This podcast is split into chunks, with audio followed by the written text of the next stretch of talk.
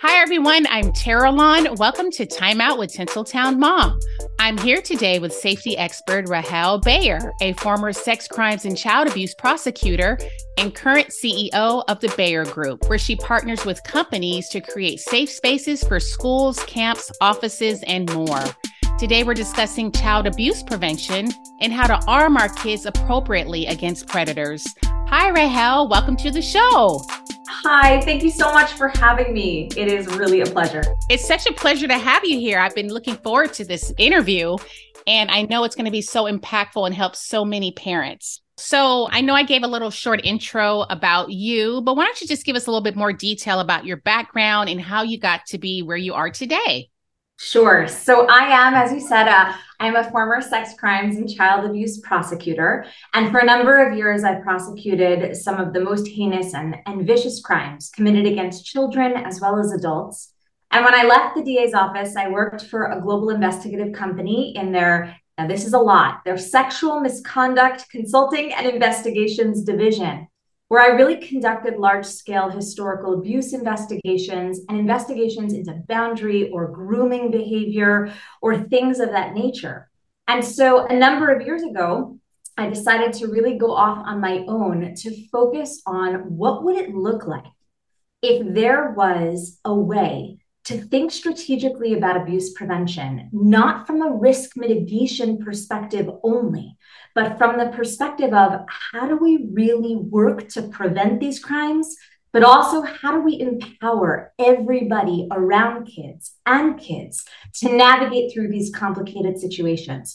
What would it look like if we took the approach of making this proactive and empowering and positive? and not something that was overwhelmingly scary or terrifying. So you started your company, the Bayar Group. What year did you start your company? Two years ago, actually this week. We are oh. coming up on our two year anniversary. Oh, congratulations. Thank you. Thank you. See, I think more companies should utilize services like yours because I think it can help so many people just understand, you know, how to prevent these abuses from happening in the first place. For sure. And, you know, I work with schools and camps, youth organizations, faith based organizations, and I work a lot in the corporate sector because every single place is a little bit different right? It's not a one size fits all approach. When we're thinking abuse prevention in a school, that's going to look really different than harassment prevention in the corporate sector, right? How do we create spaces that not only are safe, but that feel safe, where people speak up, where people are upstanders? How do we do that together? And it can't ever just be a, well, we talk to the principal or we talk to the CEO, right? It has to be something that involves everyone. Yeah, including the students, right? When you go to schools, absolutely. do you involve the students? Okay, that's yeah, awesome. Absolutely. All right, wonderful. So again, we're talking about child abuse prevention. And just before we get into the topic, is there something that you wish parents knew about this subject in particular? I wish that parents knew that you didn't have to be an expert in this area to work to keep your kids safe in this area you know, I am not, um, I am not a doctor. Like I have no medical degree, but I recognize the importance of putting a helmet on, right? When my kid rides a bike. And I may not be a lifeguard and actually maybe like a pretty lousy swimmer, but I recognize the importance of making sure my kid knows not to jump in a pool unless there's a lifeguard there. And I think with abuse prevention, specifically sexual abuse prevention, it is so overwhelmingly scary that as parents, we kind of sometimes take a step back and say, I don't know how to do this. I don't know how to talk about this. I don't know how to have conversations without feeling uncomfortable. And the truth is, I think that that's the norm where parents feel that way. And I wish that parents knew you don't have to be a former sex crimes prosecutor to really think strategically and act strategically about this, and that there are ways to do it together. Right. I love that. And a lot of parents, when they think about child abuse uh, predators out there, they're thinking of strangers. So, of course, we're always thinking stranger danger. And we teach our kids, okay, don't walk alone. Or, you know, we give those tips, just, you know, the basic tips, I guess, that a lot of parents give their kids. But what would you say to that as far as parents thinking stranger danger? Like that's like the ultimate out there when it comes to abuse. I mean, I'm sure like you grew up with this, I grew up with this. Like, don't talk to strangers, don't get into a car with strangers, like, don't take candy, don't pet a cute puppy from someone you don't know. And now we literally get into cars with strangers. Like, we get into Ubers and we get into Lyfts, and like, we've totally shifted the way we think. When we think about sexual abuse, the numbers that we have and the data that we have are that 91% of kids that are sexually abused are abused by someone that they or their family knows. We're not talking about stranger danger. And that does not mean that stranger danger doesn't exist, right? There are always going to be, there's always room to talk to our kids about safety outside, about what to do if you get lost, about, you know, all of those different pieces. But if 91% of kids that are being sexually abused are abused by someone that their parents know, then the question is not about stranger danger. The question is, how is it possible that this could happen and we wouldn't see it? And the answer falls in line with your question, which is we're looking for scary strangers. We're looking for that creepy stranger. And that's really not what should be where we should be focusing our attention. Right. So let's start with younger kids. Now, how could parents broach this subject with younger kids as far as protecting them or just offering them solutions if they get into a certain situation that's uncomfortable? Like, how should a parent start this conversation sure. with a young child first? Okay, so first is I say to every parent, like, take a deep breath. It's okay to totally mess up the conversation. You may not get it perfect. That is actually okay. And one of the things that I'll share about younger kids is that abuse prevention is not about sitting down with them and saying, there are predators, or pedophiles or scary people out there, like that is not effective for a really young kid. But there are certain things that are really effective when we start to teach them in a certain way. So, for example, naming their body parts by the correct anatomical names. And one of the reasons why we want a parent to be able to teach their kid that just like a nose is a nose and ears are ears, your penis is your penis, right? And that there's no shame or embarrassment attached to naming that body part. Because when we think about it, if we use nicknames or we use other names, it teaches a young child not only is there something different, but it's so different. I can't even use the right name. Like there's almost shame attached to it. And that means that if you're in a situation where somebody does, you know, in a worst case scenario, touch your child or start to engage in touch, your kid may be thinking, well, this is something that should embarrass me. I can't tell my parent, I can't tell my grown up because I'm embarrassed about it, I'm ashamed about it. And we taught them to be ashamed without even realizing it. Right. Wow. So that's one thing that we can integrate and we never have to mention the word pedophile. And the second thing is to be able to teach our kid body boundaries, right? My body belongs to me. And there are going to be certain times where someone has to come into my body boundaries, my, my body bubble, right? If we're at the doctor's office and the doctor has to check my body, or if I'm at the dentist and the dentist has to clean my teeth. But in general, my body belongs to me. And then the third thing that we can do with really young kids is start to teach them about tricky behaviors. And we can turn it into a game. And as opposed to saying to our kids, you better watch out for that type of person or that type of person. Or as opposed to saying to our kids, well, that person is always a trusted person. Like that person is always someone you could go to. A trusted person should be someone your child feels is trusted, not how you've determined it. So, if we teach them about things like tricky behaviors in reference to all types of safety, then it becomes something almost exciting. So, for example, if someone was in our house baking cookies and they said to your sister, You can take a cookie off the baking tray, but you knew that that baking tray just came out of the oven and was super hot, and your sister would, would burn her hand, right? What kind of feeling does that give you? And does that feel kind of tricky? Right? If someone says to you, Oh, you don't have to tell your grown up what I tell you, we can keep this a secret between us. Is that something that feels tricky? Or is that something that's actually safe? Right? And we can integrate this idea of helping kids categorize behaviors as something that gives them red stop sign feelings or red flag feelings, right? These red, like something doesn't feel right. We should stop, we should pause. Or does it give you a green feeling, right? A green means go, I feel great, everything's amazing. And if we start talking to them about behaviors when it comes to safety, then no matter who's doing it, they may be more likely to come to you and say, Hey, grandma was being tricky with me when she tried to give me a lollipop and told me i don't have to tell you but but those are some of our safety rules. We have to be able to tell our grown-ups. And so ways that we can integrate this i mean believe me i could answer even more to this you know differentiating between secrets and surprises a surprise is something that is always going to end and a secret doesn't and no grown up needs to ask my child to keep a secret from me, right? So little things like that.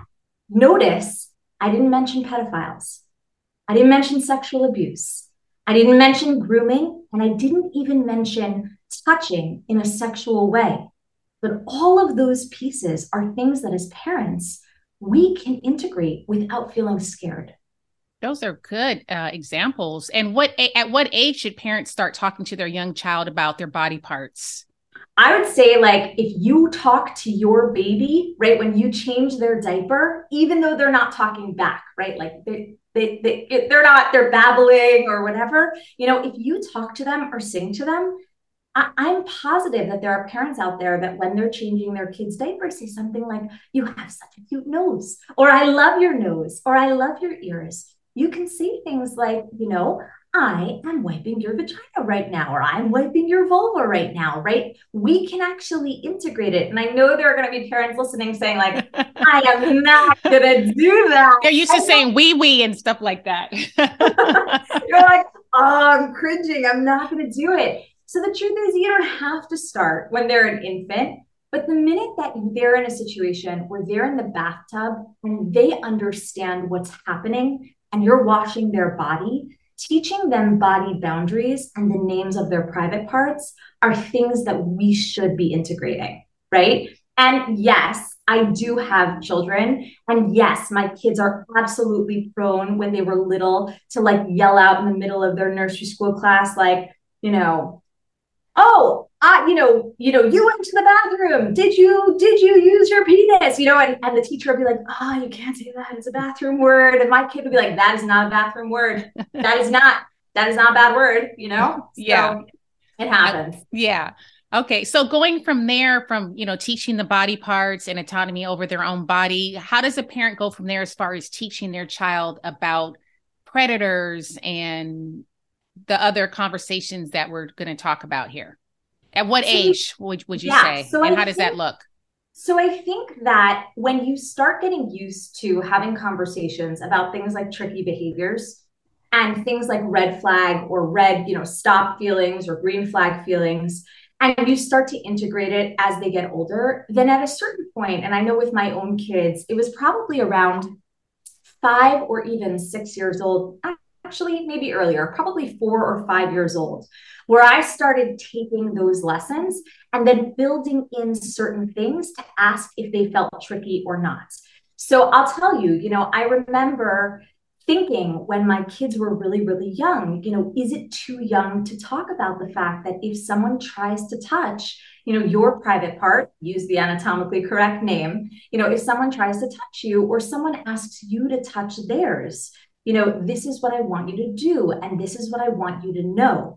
But then I started to realize, and I saw this in my work as well, that a lot of times we think that abuse prevention conversations with kids as they get older have to be these heavy sit down conversations like, sit down, we need to talk about something serious. And I actually think that the most effective abuse prevention as our kids are getting older, continuing into their teenage years, are about small bite-sized moments of abuse prevention right? You're sitting at the table having cereal or breakfast. You read something in the newspaper or you saw something the night before whether it was on netflix or you know hulu and you want to bring it up with your kids. Being able to utilize it and just take three or four minutes. You know when one of my kids was in second grade I remember I was folding laundry on the couch um, and I just, she seemed really calm. So I turned to her and I said, okay, you know, we've talked about this before, but I just want to remind you if anybody ever tries to touch your private part, and I use the anatomically correct name, or if anybody ever tries to get you to touch theirs, and I was about to say, I don't even know what, but she interrupted me. And she said to me, Ew, that's so gross. Why would anybody ever do that? Right? Why would anybody want to do that? And I froze. I froze. I remember thinking, like, I don't know what to answer. Do I tell her about pedophiles? Do I tell her about unsafe people? Like, what do I do? And I had to give myself a pep talk and remind myself that I may not love my answer, but I want to be able to give her an answer that doesn't scare her, but that also allows her to understand the significance. So I took a deep breath. I took my own advice. I took a deep breath. I relaxed my shoulders and I turned to her and I said, Most people in this world are awesome, totally awesome. And most people that you're going to meet in this world are really amazing. But sometimes there are people that act in really unsafe ways. And it doesn't mean that they're good and it doesn't mean that they're bad. It means that their actions are not safe. And I used an example. I said, You have a friend who is very allergic to peanuts, like very, very allergic.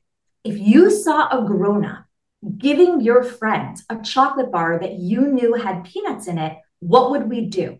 Right? We would yell or we would scream or we would be like, You can't give that to her, right? Or we would go and we would tell a trusted grown up. I said, Do we care whether that person is a good person or a bad person? No, in that moment, their action isn't safe. So we've got to tell someone. And I want you to think about certain things that we're talking about as being unsafe. It is unsafe for a grown up, even someone you know, even someone you might love or I might love, to turn to you and say, I want you to touch my private part, right? I want you to touch whatever, again, use the correct anatomical name. That would be unsafe. So, though I don't expect it to happen, I want you to know that if it does happen, you can come to me and it's never going to be your fault. And I'm always going to love you. And there is nothing that anybody could do to make me stop loving you. And those components, the no matter what, it's not your fault. I will never stop loving you. You can come and tell me. And I want you to know that you don't have to worry about whether someone is good or bad. If their action is not safe, I want to know about it. Those components can be brought in as our kids get older. And that may sound different with a second grader, but it's going to also sound different with a middle school kid or with an 11th grader, where you talk about it in a different tone of voice. But we've got to repeat those concepts. I love that you mentioned that it's not their fault. So they know while you're teaching them, if something were ever to happen, they can come to you. It's not their fault. They don't need to feel guilty about it. So I love that you've involved that in part of that conversation. I think that's important. Totally. So as the kids get older, you mentioned middle school and high school. Like, how do you start incorporating the conversations? Let's say parents haven't had those conversations they they may think it's obvious but it's not always obvious.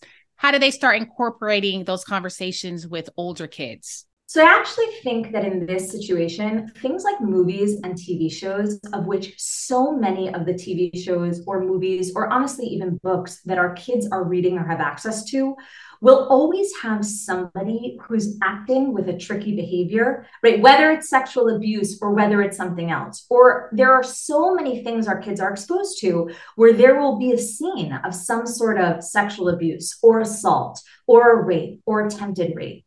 And I actually really think with older kids, as opposed to saying, I don't want them to see it, or they're not going to see it, or I don't want to be the one to talk to them about it, talk to them about it, right? If you watch whatever show it is, and there is something in there that has to do with, you know, teenagers getting drunk and somebody saying, I don't want to do this, and somebody just deciding that they're going to rape them, right? They're not going to do anything with consent. They're going to just do what they want to do we should use that as a platform to say to our kid like let's let's break that down right? Like, let's talk about it. And not every parent that's listening feels as though they have a relationship with their kid where they could do that. And I want to acknowledge that because I think it's not always going to be a one size fits all approach. But I also think that a really good option is like if you have a kid that loves things like, you know, graphic novels, right? By graphic novels, I mean like comic book type novels, right? There are actually a lot of really good graphic novels that touch on issues of consent, right? Or permission, or what that means. If you have a kid that only loves to play video games and you think about learning a little bit more about those video games and things or interactions that might happen in those video games that you could use as a springboard to having a conversation, we still have to talk to our older kids about tricky behaviors. We don't have to talk about it in terms of like feelings, right? If that doesn't feel right. But we still have to be able to identify for our kids what something, when something feels tricky. Because a lot of times, what we see with sexual abuse of teenagers specifically is that their parents may have a conversation with them where they say, if anything ever hurts or feels uncomfortable, or you ever feel like you're in danger, then I want you to know you could come to me, right? And that's kind of the conversation. The problem is that once you've hit puberty, sexual abuse is not always going to physically hurt, right? It's an un- it's really an uncomfortable thing to think about. But our body has, you know, a reaction to physiological touch. And so if you have a 14 year old and the abuse didn't hurt them. The abuse didn't feel physically violent. Or in fact it, it did something to their body where they felt like oh my gosh if it didn't hurt me and it didn't feel bad then then did i cause this? Did i do something wrong? Right? Did i does that mean that my body betrayed me? Does that mean that this is my fault? If we know that that's a possibility then we as parents have to talk to our kids about their bodies, about everything from understanding, you know, every, you know, sex, understanding consent, what it means to have body boundaries, and then still give the language for them to understand that if there's a grown up doing something like this to them, they can't give consent. That's actually not something they can give permission to. And it doesn't matter what that grown up says to them, that makes them feel like it's their fault, it's not their fault, right? And we have to repeat this over and over again, kind of like when we repeat to our kids, please put your socks in the laundry basket, right? You don't just say it once, you say it a thousand times. Sometimes that's not even enough, right? With this, we have to really think about it as continuous. Right. No, that's really good. And just continuing this conversation because you you have a lot of key points there that you brought up. Um, people don't think about like family members and close friends that could be, you know, predators, unfortunately. So, what are your thoughts on just going to like family events or friendly events? Like, how would you advise a parent to broach that subject with their child? Just you know just ensuring that you know the the child is in a safe space. I know sometimes you know i've gone to events and i've saw i've seen like an older person tickle a younger person. I don't particularly like that tickling. To me i would classify that as tricky behavior even though it could be totally innocent. But like totally. how would you advise the parent just with family settings let's say because the holidays are coming up just to make sure we're keeping everyone safe totally. there Okay, but my answer may actually surprise you just oh, okay. a bit. Okay. I actually think that as the parents, we have to talk to the grown-ups that are around our kids. Okay. I think that giving our kids tools for their safety toolkit, right? We give them the, the tools, but we don't expect them to build the house, right? We give them tools so that they'll come to us. But we as the parents can see the bigger picture, which means we have a responsibility to almost act as the contractor. And if we know that we're going to walk into situations where people are going to tickle our kids or ask them to go somewhere privately or give them something and tell them they don't have to tell their grown up about it, right? Their parent or their guardian about it, that's tricky. And I, as the parent, have a responsibility to make sure that if I can stop it, my kid doesn't need to use those tools which means that I may have to have some of those tough conversations.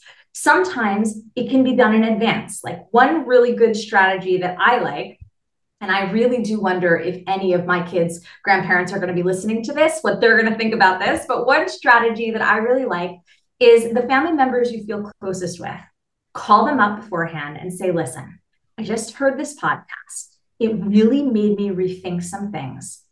I need to ask you a favor because I think I need your help with something. Right? Grandparents love being asked to help. Like they love being, you know, needed in a particular way. I need your help because I'm teaching my kid about X, Y, and Z. Or I learned about how to protect kids in larger situations. And so I need you, before you go to hug my child, I need you to actually help me out by saying something like, Hey, can I give you a hug? And if they say no, I need you to be like, good job deciding what you want and what you need, right? Like, I need your help when it comes to all of these things because I know that these particular people may act in a particular way that may not be dangerous at all, but I'm trying to show my child that we as the grown-ups take this seriously. And what it also means is that in the moment when you see someone engage in a tricky behavior, even if they never intended to do anything wrong, you can also go over and say, hey, you know what? We don't do tickling, right? Especially when someone really doesn't like it. So, hey, and turn to your kid and be like, let's go. And turn to a family member and be like, I know you only meant amazing things, but we're not doing tickling now. And it's hard to do that, right? My heart is palpitating just thinking about having to do that. But now imagine how it feels for a seven year old or for a nine year old to have to turn to a grown up, an adult, a family member who they're supposed to respect and love and tell them no. If we can't do it, we can't ask our kids to do it. Yeah, I love that. So, as far as the family gatherings, are you saying just as far as hugs, those should be asked for before anyone's hugged. Is that what you're suggesting? Yeah, I love the idea. I mean, I ask my kids, like, I'll say, hey, do you need a hug? Or hey, do you want a hug? Or, or can I hug you right now? And it's really hard for me when I want to like smush my kid or give them a hug to turn to them and listen to them. And if they say, no, I have to model that behavior. I have to be like, okay, no problem, even though I'm thinking, I really want a hug right now. So, yeah, I think it's a great tool to be able to teach kids that their body belongs to them when people start to ask, Can I give you a kiss? Can I give you a hug? Right. And to give our kids ownership to say no. Yeah. So, there's probably a lot of parents listening that don't ask their child if they can get a, if sure. they can, if grandma can hug them, etc. But you're just uh, suggesting, you know, maybe proactively let the family members know before even arriving at the event that going yeah. forward, this is how you want it to be. Totally. Look, here's the thing if you had a kid that was sick, right, or if you had a kid that had an allergy, you wouldn't hesitate to have conversations that feel hard to keep your kids safe. And this should be no different. Yeah. Okay. I love that. Is there anything else you think that parents need to know before we wind down the conversation? I would just say that for everybody that's listening, there is no one right way of doing this. If you want to do this, if you want to make abuse prevention a part of the fabric of how you parent, it is going to be trial and error, and that's okay. And some conversations are going to feel amazing and some are not, and that's okay too. And this is from someone who has had many conversations, and some of them have gone really well, and some of them have not. And I just want to say, like, this is part of how we keep kids safe. We keep trying and we do what we need to do as parents. Awesome. Thank you so much for being here today. This was awesome information. Now, where can people find you if they want to know more about you and the services that you provide? Sure. So, our website is thebayargroup.com, T H E B A Y A R group.com. We're on Instagram under rahel.bayar. That's R A H E L dot B A Y A R. Um, and we are on Facebook under the Bayar Group, and we share a lot of tips for parents about keeping kids safe.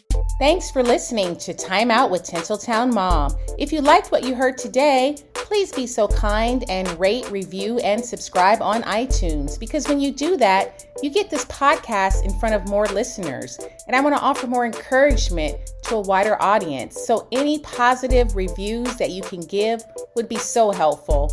Until next time.